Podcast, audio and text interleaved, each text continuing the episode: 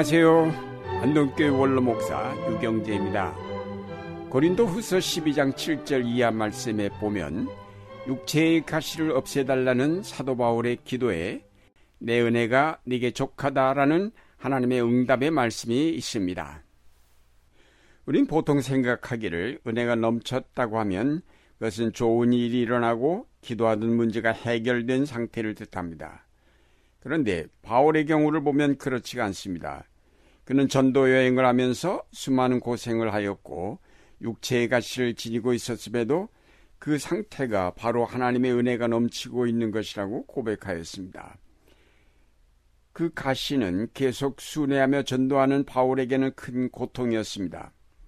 육체의 가시를 가리켜 사탄의 사자라고 할 정도라면 그 가시가 보통은 아니었다고 생각됩니다. 사도 바울은 이를 위해서 세 번이나 기도하였습니다. 그런데 거기에 대한 응답이 내 은혜가 네게 족하다였습니다. 가시가 제거된 것이 아닙니다. 그 가시로 말미암아 그가 약하여질 수밖에 없었지만 그러기에 하나님의 능력이 그에게 머물러 그가 더 굳센 믿음의 소유자가 될 수 있었다는 것. 이것이 바로 하나님의 은혜라는 것입니다. 은혜라는 하나님의 선물로서 우리의 영을 강건하게 하여 하나님의 섭리를 깨닫게 하며 그의 역사에 동참하게 하시는 선물입니다. 그러므로 은혜를 받는다는 것은 영적으로 강건하여지는 일이요, 나 자신은 깨어지고 완전히 하나님께 붙잡힌 바 된 존재가 되는 것을 말합니다.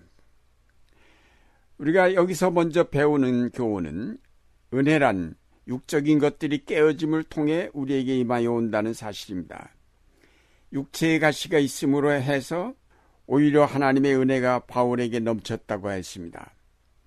바울은 담에색 도상에서 예수님을 만난 이후 자기를 모두 버리고 온전히 주님을 따라 나간 사도였습니다. 그는 자기에게 유익하다고 생각했던 모든 것을 그리스도를 위해서 다 버렸습니다.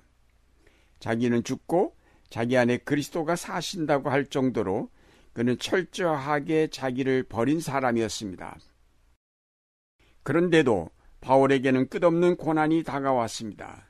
옥에 갇히고 수없이 매도 맞았으며 파산을 당하여 고생을 하기도 하였고 여러 번 자지 못하고 줄이며 목마르고 헐벗었습니다. 그는 이런 고생을 통하여 영적으로 크게 성장하였고 그는 다른 사람이 체험하지 못한 영적 신비도 체험하였습니다. 그가 하나님께로부터 받은 여러 계시가 지극히 크다고 한 것을 보면 그의 영적인 수준은 상당한 경지에 이른 것이라고 하겠습니다.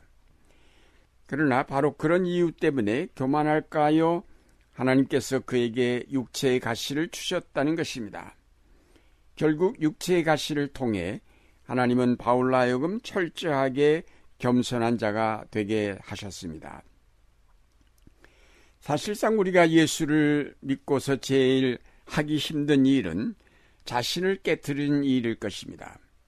자기를 부인하고 십자가를 지고 따르라고 예수님께서 우리에게 명하셨지만 자기를 부인하는 일처럼 어려운 일은 없을 것입니다. 육적인 것들이 깨어져 나갈 때 비로소 그 안에 있는 영적인 것들이 빛을 발할 수 있는데 좀처럼 우리는 자신의 껍질을 벗으려 하지 않습니다. 결국 내가 나 자신을 깨뜨리지 못할 때 하나님께서 친히 나를 깨뜨리시고자 여러 가지 고난과 질병을 보내시기도 합니다. 아브라함은 늦게 얻은 아들 이삭을 번제로 드리라는 하나님의 명령을 통하여 큰 시험을 받았습니다. 그러나 그 사건을 통하여 새롭게 태어날 수 있었습니다. 아무리 귀한 아들이라 할지라도 거기에 매여서는 안 되고 오직 하나님을 의지하여야 한다는 사실을 그는 깨달아 알게 되었습니다. 야곱도 여러 번의 시련을 통하여 거듭난 사람입니다. 자기를 죽이려는 형을 피하여 도망하기도 하고 혹은 늦게 얻은 사랑하던 아들 요셉을 잃어버리는 슬픔을 통해 그는 더욱 하나님만을 의지하게 되었습니다. 욥은 자기가 가졌던 모든 것을 잃어버림으로 비로소 귀로만 듣던 하나님을 눈으로 배울 수 있는 거듭난 사람이 될 수 있었습니다. 시련은 거듭남의 기회가 될 수 있습니다. 시련은 자신을 버리고 오직 하나님만을 바라보는 기도의 기회가 될 수 있습니다. 그러면서 하나님을 만나게 되며 내 은혜가 네게 족하다라는 응답을 받게 될 것입니다. 사도 바울에게 있었던 육체의 가시는 그를 더욱 겸손하게 만들었고 그의 믿음을 더욱 강하게 만들었습니다. 거듭난 체험을 가지고 신앙생활을 하다 보면은 자기도 모르는 사이에 교만하기 쉽고 자랑하기 쉬우며 믿음의 본질을 잊어버리기가 쉽습니다. 시련을 통해서 우리는 비로소 영적으로 깊이를 더하게 되고 하나님의 뜻에 순종하게 되며 하나님의 구원 역사에 대한 통찰력을 얻게 될 것입니다. 아름다운 육체의 미를 최상의 가치로 생각하는 사람이 만약 화상을 입었다면 그것으로 그의 인생은 끝난 것이나 마찬가지일 것입니다. 그러나 만약 그가 그 생각을 바꾸어 영혼의 아름다움을 추구하게 될 때에는 화상을 입어 흉측하게 된 그의 외모가 전혀 문제되지 않을 것입니다. 이런 차이는 가치관의 전환에서 오는 것입니다. 무엇을 더 가치 있는 것으로 생각하느냐에 따라서 불행이 오히려 은혜가 될 수 있습니다.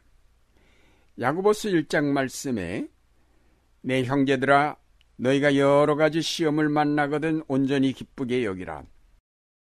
이는 너희 믿음의 시련이 인내를 만들어내는 줄 너희가 알미라.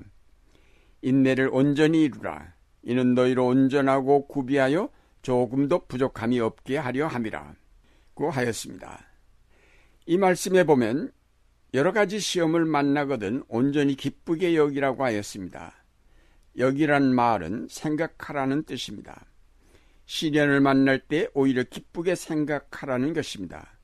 왜냐하면 그것은 인내를 만들어내고 인내는 우리로 온전하고 구비하여 조금도 부족함이 없게 만들어주기 때문이라는 것입니다.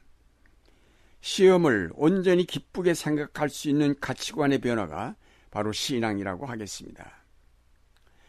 육체에 닥친 시련은 큰 불행이지만 그것은 오히려 은혜의 통로가 될 수 있습니다. 육적인 것들이 깨어지고 영적인 것들이 깨어나는 은혜의 시간이 될 수 있습니다.